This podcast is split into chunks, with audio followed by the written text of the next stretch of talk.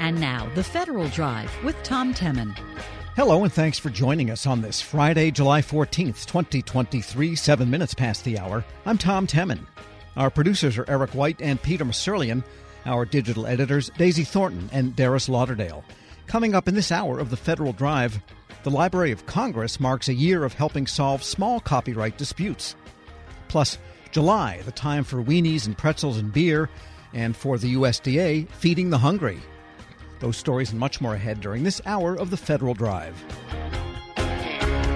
But first, when the Securities and Exchange Commission charged Army financial advisor Caz Craffy with defrauding Gold Star families, it highlighted a need to protect military families in their most vulnerable moments. Language in the National Defense Authorization Act for 2024 aims to provide that protection. Federal News Network's Alexandra Lohr joins me with the details. And Alex, let's start with what happened to those families. So, Tom, they were Gold Star families, which means families who lost a, a direct family member who was on active duty in the military. When that happens, there's a, a life insurance policy that kicks in. That's usually about $400,000. And then there's a death benefit that's paid by the military, which comes in at $100,000. So these families have just lost a loved one and they have four, five, six hundred thousand dollars that needs to be invested to take care of them for the rest of their lives. So the Army recommended to them that they go to the Army financial advisor, in this case, Caz Craffy, and he would advise them on what to do with their money. He was an Army reservist working as a civilian for the Army. But what they didn't know is that he had outside employment with another firm as an individual investment advisor. And what he ended up doing is taking their money, getting control of the insurance funds, and going out there and doing super risky investments that they never would have authorized. Here's an attorney for who represents the families. Her name is Natalie Khawam the families were being told that things like, oh, you have to use him, or, you know, you can't be trusted with this kind of money. You need to use a financial advisor with this money. You know, a lot of these families are vulnerable. Uh, they don't know the rules of the army or the military. So, as far as they knew, they, they trusted the army and believed that this is something that they had to do or that was best for them. So Craffy, maybe his name should have been Crafty, just to reiterate, was an employee of the Army, and therefore people thought they could trust him. Fair to say? Fair to say. And I have to tell you, the first couple times I read this, I thought it was Crafty because he definitely sounds like a crafty. He, he made some money on this. He took 1.6 four million dollars in commissions and fees from these families. And then he lost another 1.8 million in realized losses and another 1.8 million in unrealized losses. So each family if, if you figure they roughly had about $400000 each family lost about half of the money they had through his investments. Again here's attorney Khawam a normal conservative investment in these kind of situations would be that you never lose any money. You know, they just will invest the money and reap the benefits of interest and um, such on it. But in this situation, Kaz was telling them, don't look at your financial statements, don't look at your accounts. And he was actually trading on, doing high risk trades on their money.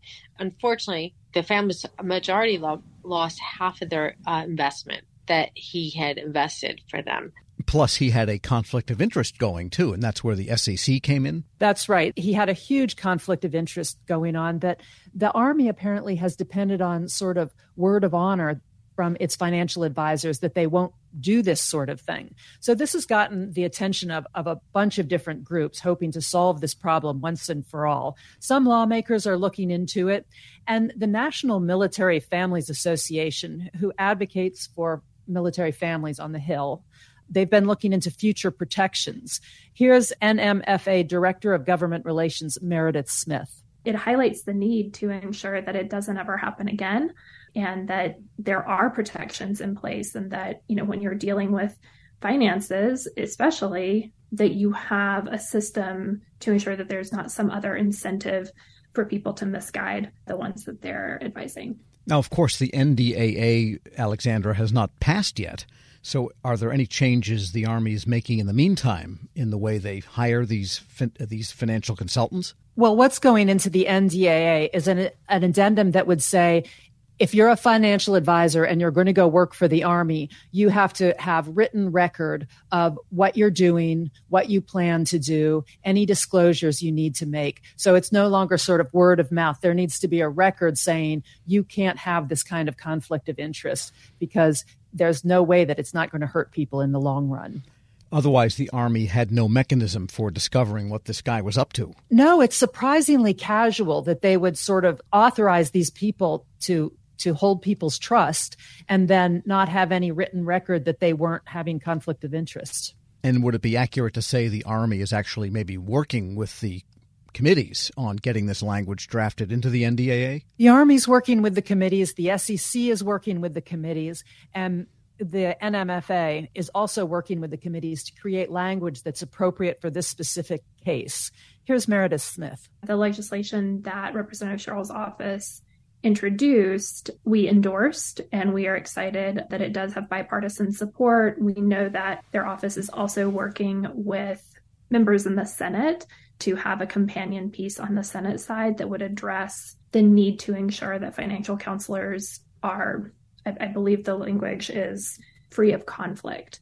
And what happens to Caffrey? Is he going to go to jail or do we know what his disposition is? The charges have only been filed, but in addition to the federal charges, Natalie Khawam said that she represents 11 of the families and they've filed civil charges and they're going to try and get the money back. Even if they can't get it back from Caffrey, they might be able to get it back through the insurance from the private firm he was working for when he invested their funds. Right. So, any chance of those families being made whole again, at least to get back to zero? I would hope that at least through the insurance, they're going to get some of that money. I don't know how much Caffrey's holding himself, but at least the insurance is going to be able to pay them back. Federal News Network's Alexandra Lohr. Thanks so much.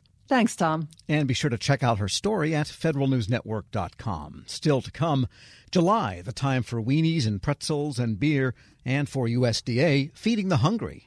This is the Federal Drive with Tom Temin here on Federal News Radio, part of the Federal News Network.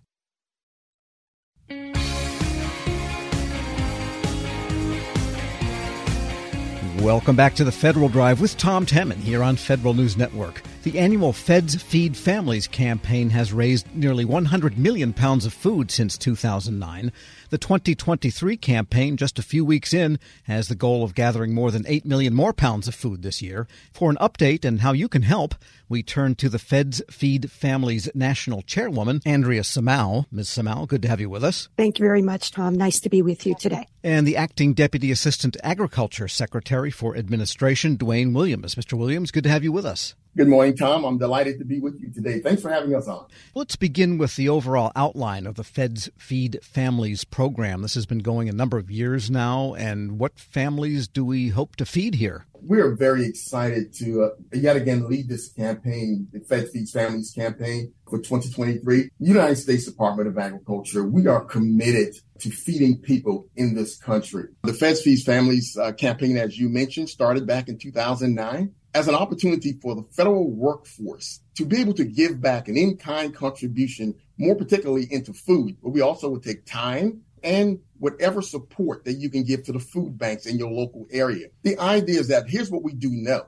is that while we've made a significant impact, Tom, that you mentioned over 107 million pounds that we've collected over the last 14 years, the need is still there.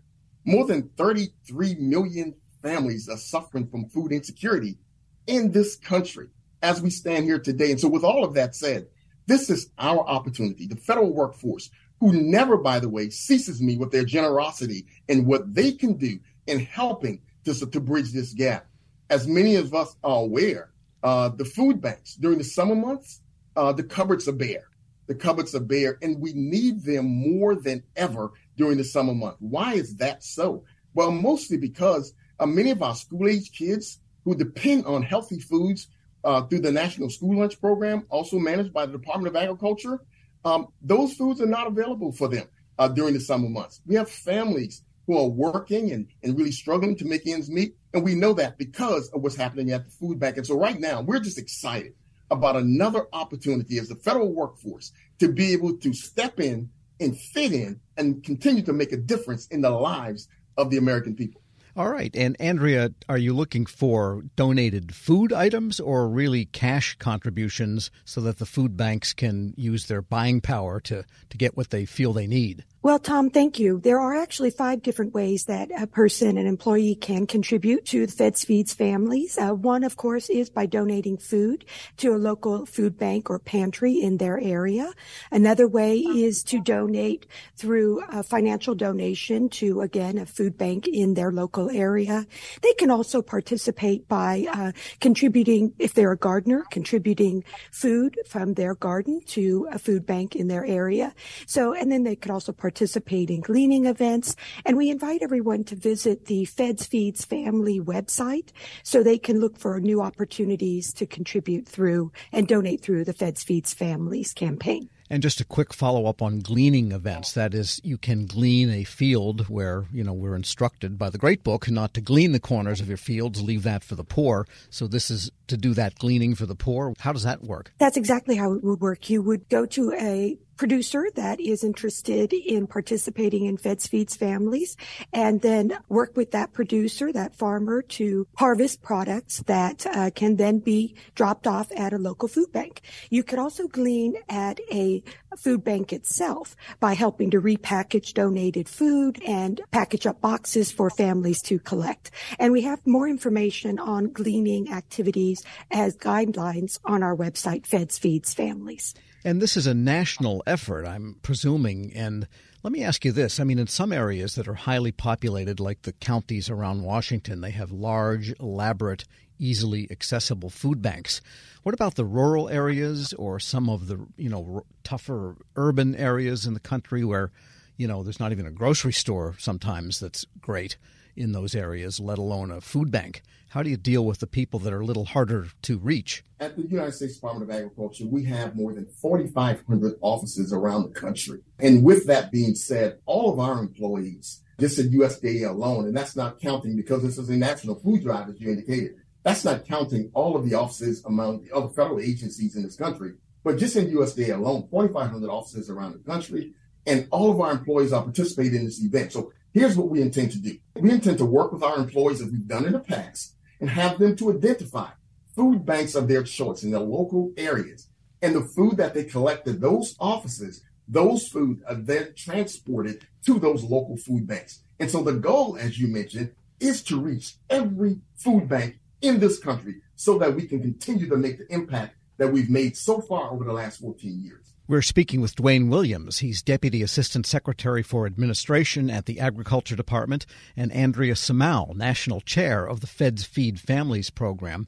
And what types of food, if you're going to donate food, are you really looking for? I mean, like a whole case of Wonder Bread might not be ideal if you can get something a little bit more nutritious and calorie packed. Well, we would encourage everyone to work with their local area food banks and pantries to see what are the most requested items that they need so that we can provide an immediate impact and assistance to the families in that area. But obviously we are looking, as you mentioned, for healthy food, nutritious food, diverse food as well, because we have a very diverse population in the United States. So we encourage everyone to check with their local food banks to see what is really needed at this time. And what kind of of corporate, if any, or say community support at the non federal level do you get for Feds Feed families? We work very closely with food banks and shelters and pantries around the country, particularly here in the in the Washington D.C. area. We uh, work with the Capital Area Food Bank, so others might eat. Um, there's also a nationwide group called AmpleHarvest.org org.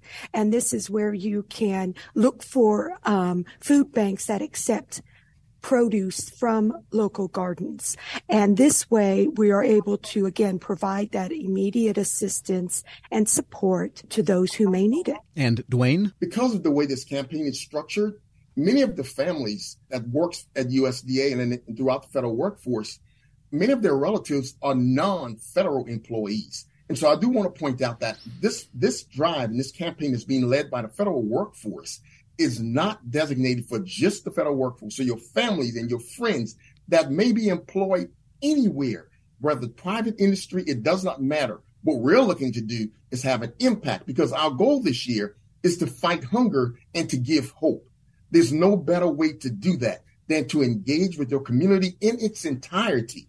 And so that's our goal is to spread this wide and far to ensure that everyone has an opportunity to participate and to make an impact. And how long does the program run? The program this year, we started in June 26th and we will run through September 30th, which is the end of our fiscal year. Got it. So everyone who is going to get a school lunch, they'll be in place by then. By the time you're done, everyone will have had access to those meals that, as you say, disappear in the summer. Tom, I do want to add this, though, and great segue to what I want to say here. Hunger and food insecurity does not end on September the 30th. There's still a need throughout the year.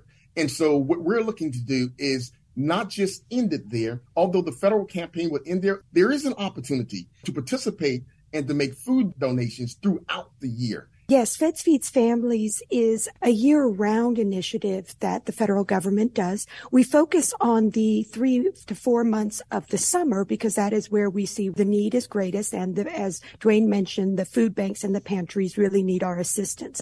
But everyone can contribute year round through the Feds Feeds Families. And we have a dashboard that you can, when you donate, you can immediately see the impact of your donation by registering and logging your donation on the dashboard. And we are very close, I'm pleased to say, we're very close to having donated 2.5 million pounds since the start of this year. And we're, as Dwayne mentioned, we're really hoping to increase that with the help of the federal workforce around the country to more than double that and possibly, in fact, have donations that exceed 8 million pounds. And there's a special event coming up next week in this program. Uh, yes, Tom. Next Wednesday, July 19th, is the Feds Feeds Families third annual Day of Giving Stuff the Truck event. And it is the Feds Feeds Families campaign hallmark event.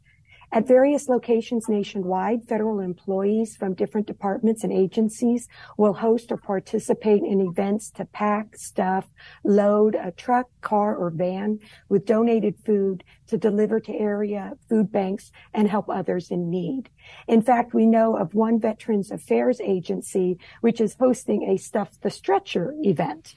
So that's very fun. All right, you've got the rest of the summer then. Andrea Simao is national chair of the Feds Feed Families program. Thanks so much for being with us. Thank you very much, Tom. And Dwayne Williams is deputy assistant secretary for administration. Thank you very much. Thank you, Tom. We appreciate the support. And again, they're both at the agriculture department. We'll post this interview along with a link to how you can give about Feds Feed Families at federalnewsnetwork.com slash Federal Drive. Subscribe to the Federal Drive wherever you get your podcasts. Still to come, the Navy's pursuit pursuit of innovation stretches far and wide. But first, the Library of Congress marks a year of helping solve copyright disputes. This is the Federal Drive with Tom Temin here on Federal News Radio, part of the Federal News Network.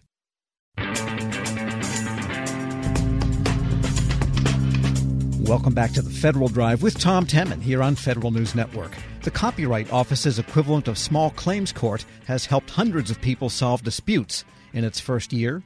The three member Copyright Claims Board will help in cases worth up to $30,000. For a progress report, Claims Board member Brad Newberg. Mr. Newberg, good to have you with us.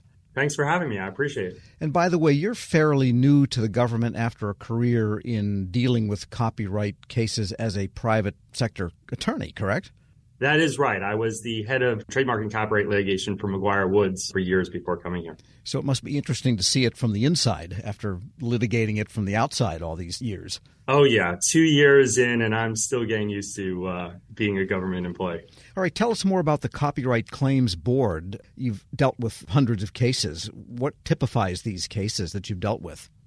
Sure. Well, as you mentioned, it's for any copyright case that's a copyright infringement case, declaration for non infringement, or what's called a misrepresentation claim for a DMCA takedown or counter notice that somebody put something false in that. That's for up to $30,000. Most of our cases are infringement cases, but we get a lot of the others as well. And it can be any type of work from photography to music to movies and, and so on. Because there's been some famous copyright cases of music that have come up in the media and so on, big time, big dollars. But you're dealing with more small fry in general than than famous recording artists that have big albums and all that. That's true because of the limit and damages to 30,000. So if you were to think that your work was infringed and became some number one hit, you probably wouldn't be going to us. But we have gotten a few smaller claims like that where people have said my work has been infringed and even have sued some larger music companies and such. And, and we've had cases like that. And before this board was established, what happened if people had a small claim, say someone copied a I don't know, a picture of flowers and sold it in a studio and said, well, wait a minute, that's a copy of my picture of flowers. Right. So the problem that this is aiming to solve, that the CCB is here for, and we call for short CCB, Copyright Claims Board, is that both sides, plaintiffs and defendants, felt priced out of the system, like they didn't have access to resolving their dispute. So your only option was federal court. Federal courts had original jurisdiction over copyright claims, and the average case in federal court could cost easily into the six figures. So if you had a claim that was worth even 30,000, but five, 10,000, say, there was no real point, and what you had was copyright owners felt this is too expensive. I can't enforce my works. And if they did sue, you had users of copyright material feeling well, I have no choice but to settle. I can't defend myself. It's just going to cost too much. So it's a benefit for both sides for the CCB to be there. Yeah, to take someone to federal court, you might as well have a patent claim like a big corporation. They can afford that kind of dollars. But here we're talking about copyright and so it might be smaller fry, uh, smaller potatoes, I guess you might call it, fried potatoes. I don't know. Right. Of course, as the CCB, I'm obligated to say that we think every case is important, but they are certainly for smaller value cases. And can you typify the cases that you've had about the 500 so far in that first year or so of operation? Are they mostly visual arts? Are they, I mean, what kinds of copyrighted material tend to come in there? Sure. So one of the great things we've learned and that we're really excited about the last year is the diversity of types of works. So when we were launched, there was a thought that maybe we'd be all just photographs on the internet. And while photography is the plurality of our cases, it's only about just under 40% of our cases, we have another 20% that are audiovisual works, whether it's movies or videos that are posted on the internet, as well as another 20% that are either musical works or sound recordings. And then everything from architecture to software. So yes, the most typical is a photography claim, but we've really been excited about how all sorts of artists and owners and of course copyright respondents, what we call defendants, are using the system. We're speaking with Brad Newberg. He's a member of the Copyright Claims Board, part of the Library of Congress. Do you ever get people that come with a trademark claim and you say, nope, sorry, you got to go across the river to another branch of government? Yes, we do. We put out a lot of educational materials. We have a website that people can go to. We have a handbook that takes people through each step from filing a claim all the way to the end but we hope everybody reads it, but obviously not everyone does. And what we do is we have what's called a compliance review at the very beginning. So if someone files something where it's clearly not a copyright claim, something we can't handle, we can't handle things against foreign respondents, that doesn't get served. It doesn't become part of a real case. We send back a, a non-compliance order to say, hey, this isn't going to work. And we do give an opportunity to fix it. But as you're mentioning, if someone's just got pure trademark case, they're not going to be able to fix that. And how does someone initiate a case? You don't have a physical courtroom or boardroom, right? It's all online, this whole process? That's right. We are completely virtual, so no one ever needs to travel for a CCB case. What we did, actually, and we're really proud of this, is we created a brand new filing system from scratch. So if you are an attorney in private practice,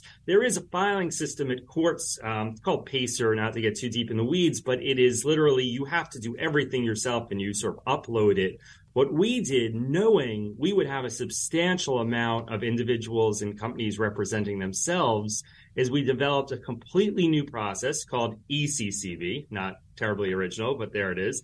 So people go and they file a claim there. And instead of just uploading something you have to figure out by yourself, ECCB walks a claimant through questions that they need to fill out to say, okay, here's my work. here's how it was infringed and when it was infringed and the type of harm I've had or what I'm looking for. And that way, rather than having to figure it out all themselves, claimants can just answer the questions to put together a claim on ECCB.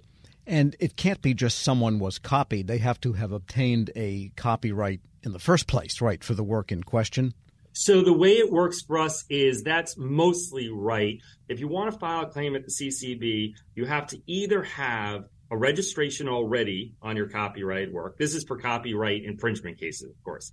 Or you have to have put a completed application for registration with the Copyright Office. And the registration division is totally separate from CCB, but you still have to have done that and have to note that in your claim before you can proceed. So simply have putting something up on your website or published it to whatever it is you send things through, your Instagram, whatever the case might be, that doesn't constitute having a prior claim as a copyright itself would. Right. You can't just say, now you get, of course, copyright is automatic once you put pen to paper. You own a copyright but you don't have a registration until you go through the Copyright Office procedures. And you need to do that at least at the application stage before you can file with us. And how are you getting the word out? I mean, the copyright community is millions and millions of people doing all of these activities that you mentioned, and most of them probably aren't all that aware of the Copyright Office, let alone of the CCB. So it's not as easy as one might think we're a very small niche community of lawyers, like in terms of copyright infringement cases in general, and there are copyright lawyers. Here we are marketing to the entire public because anyone can have a copyright claim. So that makes it a little bit tougher, but of course, you know, we're speaking here today and the officers and our copyright claims attorneys and staff do other speaking engagements. We have the Copyright Office's um, Office of Information and Education. They put out tweets and news nets and blog posts. So we really do try to get the word out. But with, you know, 300 plus million citizens and any one of them can own a copyright because copyright is for everybody, it makes it a little bit tougher to get that word out. Sure. And just briefly, what was the germinating idea for the CCB? Was there legislation that brought this into being, or is it something that Congress just said, go ahead and do this? So, no, it took a while. This is something that's been in the back of a lot of people's minds for a lot of years. It was brought up well over a decade ago. And then about a decade ago, the Copyright Office did a study on it showed just how much it was costing people in federal court. So there was a lot of back and forth. And then Uh, went through iterations, and at the very end of 2020, it was passed by Congress in what's called the CASE Act. And basically, the entire staff, including myself, was hired in the second half of 2021. And we spent just about a year putting together, like I said, ECCB and promoting it and, and letting people know about it and putting out all the regulations because of course the act sets up the skeleton but the regulations are our day-to-day procedures so there's a lot to be done before we could launch last june and the board members, you and your two colleagues, then have the power, the authority to say, yes, this was an infringement and set damages for the infringer to pay the infringee. That's right. Up to $30,000 is what the claim can be. Now, there's statutory damages that people can elect that can be up to $15,000 per work infringed, which also is different than federal court, which can be up to $150,000. And then, like I said, there's other things in terms of the declaration of non-infringement where we can just put a declaration out to say this activity is non-infringing, or like I said, with the misrepresentation, the false statements. The other thing I should mention is I said up to 30,000. We actually also have, so it's very streamlined, the smaller claims that we have. There's no depositions, there's no subpoenas, there's streamlined discovery. But for an even more streamlined experience, let's say, uh, you can choose our smaller claims track, which is even a $5,000 cap with even less discovery, and it's much more customized to the case um, and it's supposed to be sort of quicker and even more cost efficient for the parties. And unlike a court, you probably can't subpoena people or force them. If someone is accused of infringement, how do you get their backside into the court virtually, so to speak? So, what happens similar to a court is once we find a claim compliant, so you mentioned the trademark claim that we wouldn't. Once we say, okay, this is compliant, at least follows our regulations, it's the type of case we can hear, then we tell the claimant, go ahead and serve this. And you would serve it like you do a federal complaint. So once a respondent is served, then they know, hey, there's a case here. And they have a couple of options. One is the CCB is actually voluntary for everyone. So they actually have 60 days in which they can opt out and say, look, I don't want to be part of the CCB. If the claimant wants to sue me, they need to go to federal court. Or they don't opt out. And then, just like a court case, they would be here and they're subject to our jurisdiction and we start handling it. We have a conference, we move the limited discovery we have forward, and then eventually we hear from the parties and we issue a decision. And in your job as a member of the CCB, you get to look at a lot of things and listen to a lot of things. We get to hear a lot of different stuff. And of course, as you can imagine, when two thirds of our parties are representing themselves, whether a business or an individual, you know, you get a lot more um, I, we haven't seen a lot of emotional cases, frankly, I, thought we might, but you get a lot more of individuals saying, look, I really want this wrong to be righted, as opposed to outside counsel of big companies that are just, you know, hey, it's another case for me. These cases are more personal to people. Brad Newberg is a member of the Copyright Claims Board, part of the Library of Congress, celebrating a little bit more than a year in business. Thanks so much for joining me. Of course. Thank you so much. And we'll post this interview along with a link to more information at federalnewsnetwork.com slash Federal Drive. Subscribe to the Federal Drive wherever you get your podcasts. Still to come, the Navy's pursuit of innovation stretches far and wide. This is the Federal Drive with Tom Temin here on Federal News Radio, part of the Federal News Network.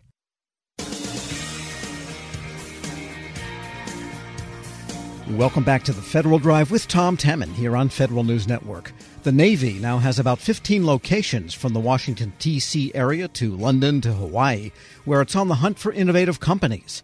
Now, over the last several years, the Navy has changed its approach from waiting for emerging firms to find it to reaching out and pulling them in. Robert Smith is director of the Navy Department's Small Business Innovative Research and Small Business Technology Transfer programs, SBIR and STTR. He tells executive editor Jason Miller and me about how this approach is working to drive new technology into the at sea ranks. One of the things the Navy has, has uh, created is what we call tech bridges, which are physical locations outside the gate. We're teamed with the local ecosystem.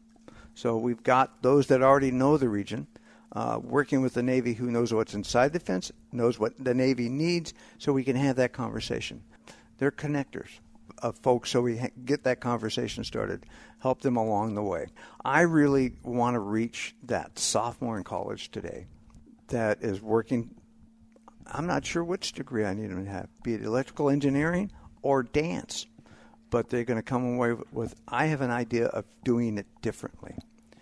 And I remember this conversation in class by my professor who had been working on an STTR about did you know there's four billion dollars in the federal government ready to pay you to proceed with that, that innovative thought and bring it to market. And ten years from now, hopefully she'll come up, shake my hand, and talk about how she got started in the SBIR STTR program. Those tech bridges are they located around the country? Are they located in certain hotspots? Silicon Valley, of course, but also Austin and Boston and, and places like that. Do you know how, how the Navy, the Department of Navy, is looking at this? You know, the the Navy has ours keyed to where we have our uh, some of our Navy laboratories at our warfare centers. So they're not keyed so much to the, the, the Boston's and the Austins, although we have outposts and folks there, but mostly they're they're connected with a laboratory, and so they'll usually have that that key strength. I'm a I'm an underwater specialist. I'm an uh, unmanned specialist. So they have those different conversations, but they have ability to say, "Hey, you may be talking to a tech bridge in San Diego, California, but I need to connect you with the folks up in Newport, Rhode Island." They're not always going to have the answer, but they're charged to find out who does. When you talk about SBIR and STTR, what are some of those areas? Uh, for instance, we know that you all put out a series of hey this is what we're looking for. These are some of the, the innovations we're hoping to find. Uh, have you put out a, a, new request recently or what's the request for 2023 look like? Great great lead in because as we speak the 23.2 slash b solicitation is on the street.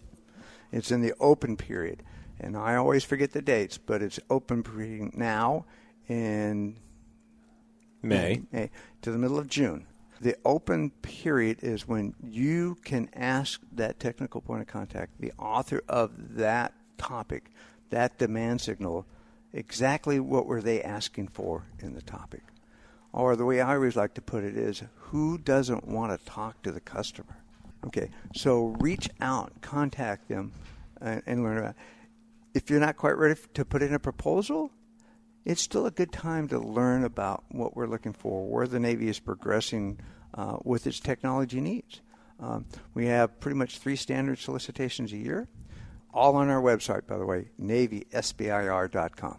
And we, we will make sure we link to that on okay. federalnewsnetwork.com yeah. as well and make, make it easy on okay. folks. So this is standard solicitation two. The, the next one should come out roughly in the fall? Correct. In the fall, although we will have our open topic. Yeah uh, as required by the reauthorization of the program. Uh, it will get released this coming June. Okay. Now, I like to put it this way: there are traditional standard topics. You'll find those in the 23.2 slash B. Two connotes an SBIR. B connotes STTR. Two two different ways and that's normally us saying, we already know what our problem is. This is what we need you to solve. We need you to make this better, this faster. We need you to propose how you're going to create unobtainium. Not quite that far, but we want you to help progress the technology. So it's usually us with the conversation. With the open topic, we're going to at least say, hey, we're interested in AI, ML. We're interested in ways to make maintenance easier for our sailors and Marines. Tell us how you would take your commercially available technology and quickly, rapidly adapt it for military use. So we're going to do it quicker, we're going to do it faster, and hopefully you're going to deliver even, even that much faster than the traditional way we go forward. And so, how do you get your signals from the Navy of, as to what specifically they might need?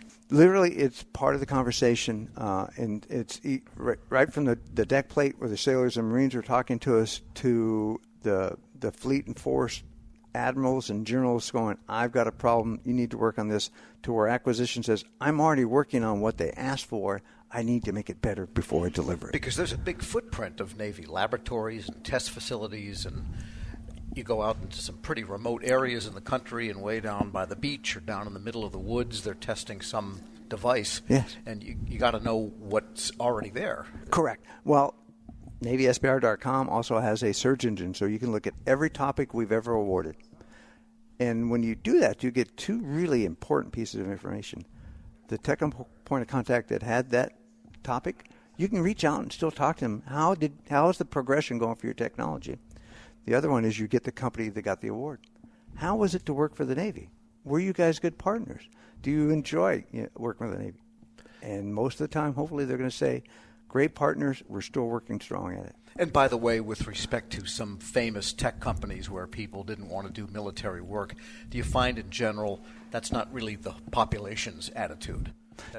No, no, because industry is truly uh, patriotic to America because they want to help out. There's always going to be the drive for profit.